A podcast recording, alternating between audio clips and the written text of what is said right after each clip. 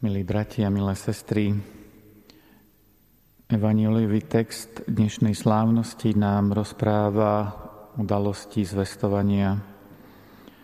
To je tajomstvo, ku ktorému sa vracali mnohé veľké osobnosti církvy a tiež našej rehole.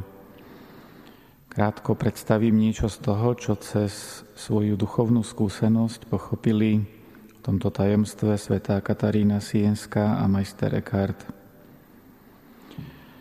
Sveta Katarína sa v jednej zo svojich modlitieb vyjadruje takto. O Mária, Mária, Ty chrám Najsvetejšej Trojice.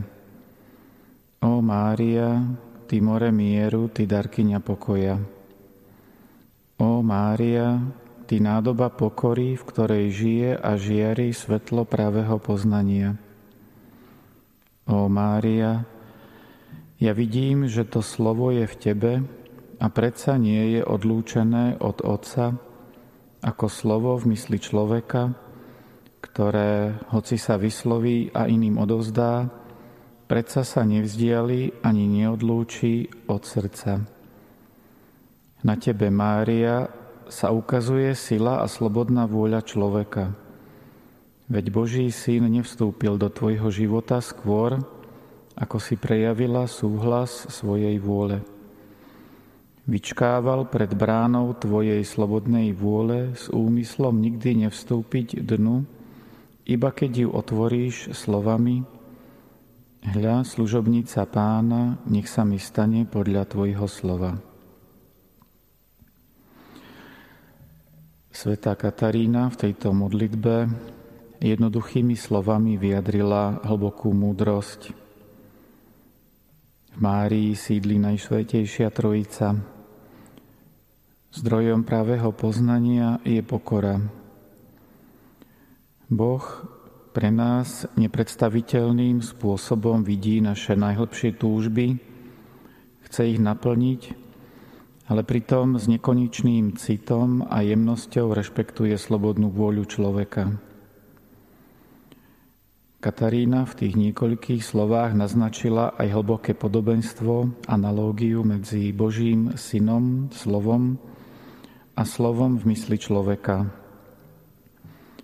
Názorne to vypovedá o rozdiele medzi vonkajším a vnútorným svetom.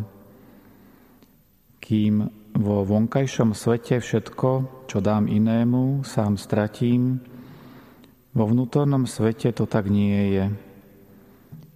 Slova, ktoré poviem iným, zostanú aj mne.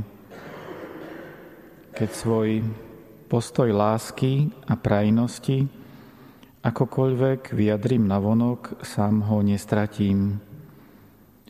Takto Boh Otec vyslovil svoje slovo Syna pre nás a vyjavil tým svoju lásku.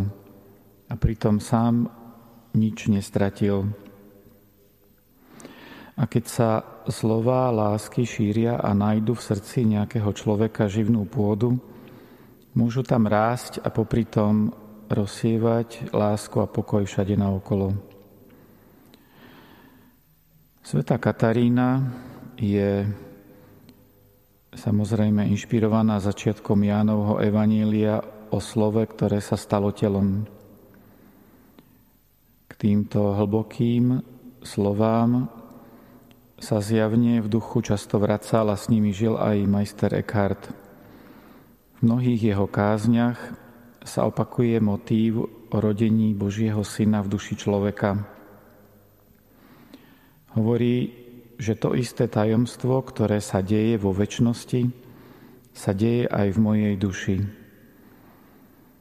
Na niektoré pre iných zvláštne formulácie viery sme si zvykli ale majster Eckhart nás chce zámerne vyrušiť, aby sme mohli ešte hlbšie prežiť neuveriteľný spôsob, akým sa nám Boh dáva. Hovorí, Otec rodí v mojej duši nielen svojho syna, ale aj mňa ako syna, a to toho istého syna. A nie len ako svojho syna, ale aj ako seba, ako svoje bytie a prirodzenosť tom najhlbšom, kde vyvieram v duchu svetom, tam je jeden život, jedno podstatné bytie a jedno dielo. Toľko majster Eckhart. Neviem, či sa dá ešte viac povedať, ako veľmi sa nám Boh dáva a spája sa s nami v rovine ducha, ktorú priamo nevnímame, a ako ťažko sa nám tomu verí, keď sme stále svojim telom ponorení do vonkajšieho sveta a naše zmysly nás majú tendenciu neustále presviečať, že všetko je inak. Ale Mária bola otvorená až pre takúto hlbokú vieru, že Boh sa v nej mohol počať nielen duchovne, ale aj telesne. S jej pomocou môžeme aj my svoje srdce a svoju vieru otvárať tomu Bohu, ktorý je oveľa láskavejší a je nám oveľa bližší, než si dokážeme predstaviť.